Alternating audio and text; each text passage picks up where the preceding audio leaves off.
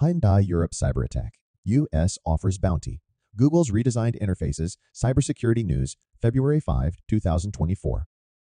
The past week has seen significant developments in the realm of cybersecurity and technology.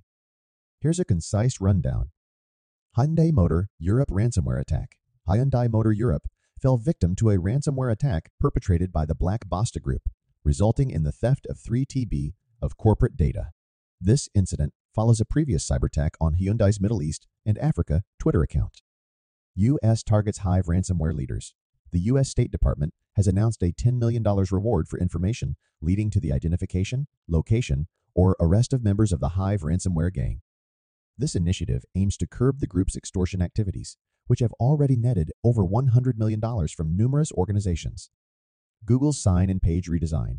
Google is revamping its sign-in interfaces, including Gmail with a modernized design. This update, consistent with Google's material design principles, promises improved user experience and security features. Chinese cyber attack on Dutch military. Chinese cybercriminals breached the Dutch Ministry of Defense, deploying malware on multiple devices. The attack, utilizing the Coathanger Remote Access Trojan, RAT, exploited vulnerabilities in FortiGate network security appliances, emphasizing the importance of cybersecurity measures. U.S. visa restrictions on spyware associates.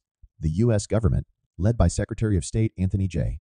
Blinken, has implemented visa restrictions on individuals associated with commercial spyware.